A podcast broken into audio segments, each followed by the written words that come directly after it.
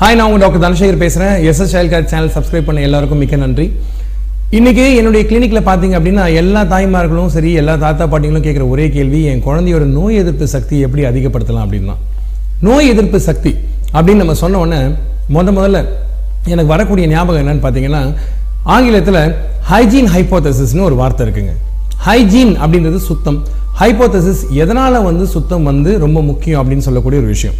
நீங்கள் இதை உதாரணத்துக்கு கூகுளில் சர்ச் பண்ணி பார்த்தீங்கன்னா என்ன வரும்னு கேட்டிங்கன்னா உங்கள் ஆரம்ப காலகட்டத்தில் நீங்கள் எவ்வளோக்கு எவ்வளோ உங்கள் நோய் கிருமிகள் உடம்புல வந்து தாக்குதோ அதுக்கு ஏற்ற மாதிரி உங்கள் உடம்பு வந்து அந்த இன்ஃபெக்ஷன்ஸ்க்கெல்லாம் ரெஸ்பாண்ட் பண்ண ஆரம்பிக்குது.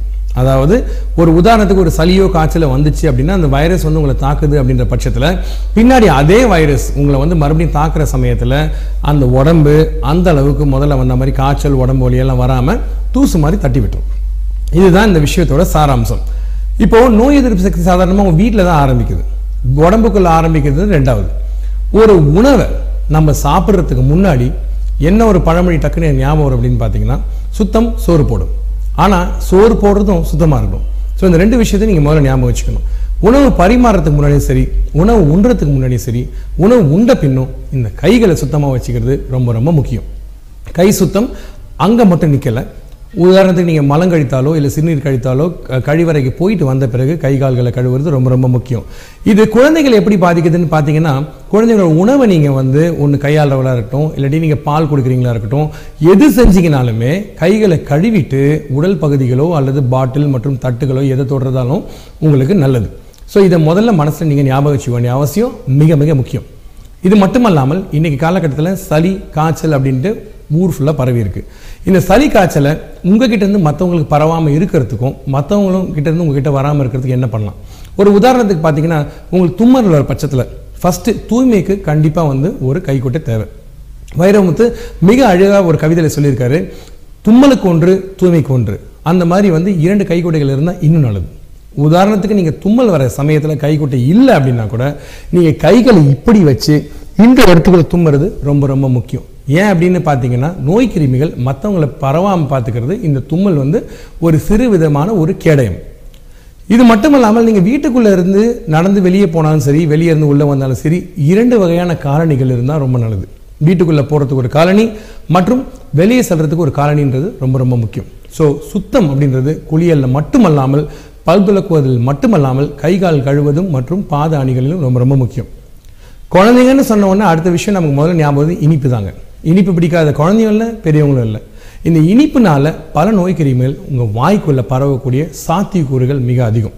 ஏன் அப்படின்னு பாத் பார்த்தீங்கன்னா ஒரு சின்ன ஒரு செடியோ அல்லது ஒரு பயிரோ விளையிறதுக்கு முன்னாடி அந்த மண்ணை எப்படி தயார் பண்ணுறோமோ நீங்கள் சர்க்கரை சாப்பிட்டு படுத்தீங்க அப்படின்னா வாய்க்குள்ளே இருக்கக்கூடிய நோய் கிருமிகள் அதிகமாக வளரக்கூடிய வாய்ப்புகள் மிக மிக அதிகம். ஸோ வாய் சுகாதாரம் மிக முக்கியம். இரண்டு வேலை பல் துலக்குவது மிக மிக அவசியம். இன்னைக்கு மழைக்காலமாக இருக்கட்டும் வெயில் காலமாக இருக்கட்டும் எந்த காலகட்டத்திலையுமே காய்ச்சி பருகிற குடிநீருக்கு சமமான ஒரு சுத்தம் உலகத்தில் வேறு எதுவுமே கிடையாது. இந்த விஷயத்தை நீங்கள் முதல்ல ஞாபகம் வச்சுங்க. இருபத்தி நாலு மணி நேரத்துக்கு ஒரு நேரம் துணியை வந்து உலர்த்தி காய போடுற மாதிரி உங்கள் வீட்டில் இருக்கக்கூடிய தண்ணியும் நீங்கள் கொதிக்க வச்சு பத்திரமா எடுத்து வச்சுட்டு அடுத்து இருபத்தி நாலு மணி நேரத்துக்கு மறுபடியும் புது தண்ணியை எடுத்து கொதிக்க வைக்கிறது மிக மிக முக்கியம். இதெல்லாம் யார் சொல்கிறாங்கன்னு கேட்டிங்கன்னா அமெரிக்காவில் இருக்கக்கூடிய சிடிசி அப்படின்ற சென்டர் ஃபார் டிசீஸ் அப்படின்ற அந்த ஒரு கழகம் மிக தெளிவாக இந்த உண்மையை ஒரு ஃபுல்லாக சொல்லிக்கிட்டு இருக்காங்க. இன்னொரு விஷயம் நீங்கள் ஞாபகம் வச்சுக்கணும். உணவு முறைகள் அப்படின்னு பார்க்குறப்போ நீங்கள் மு முதல்ல நீங்கள் ஞாபகம் உங்கள் மனசுக்குள்ளே வர வேண்டிய விஷயம் வந்து ரா ஃபுட்ஸ் அப்படின்னு சொல்லக்கூடிய பச்சை காய்கறிகள் மற்றும் பழங்கள் அது மட்டும் இல்லாமல் நட்ஸ் இந்த மூணுமே மிக மிக முக்கியம். இது தாது பொருட்கள் மட்டும் கொடுக்காம உடம்புக்கு சக்தியும் நோய் எதிர்ப்பு சக்தியும் கொடுக்கக்கூடிய பல வகையான விட்டமின்ஸ் மற்றும் தாது பொருட்களை அது உள்ளடக்கி வச்சிருக்கு. இந்த ப்ராசஸ் ஃபுட்னு சொல்லக்கூடிய பேக்கெட் ஃபுட்டில் இந்த விதமான சத்துக்கள் எதுவுமே இல்லாததுனால அதை உட்கொள்றதுனால உங்கள் உடம்புல நோய் எதிர்ப்பு சக்தி அதிகமாக போகிறது கிடையாது.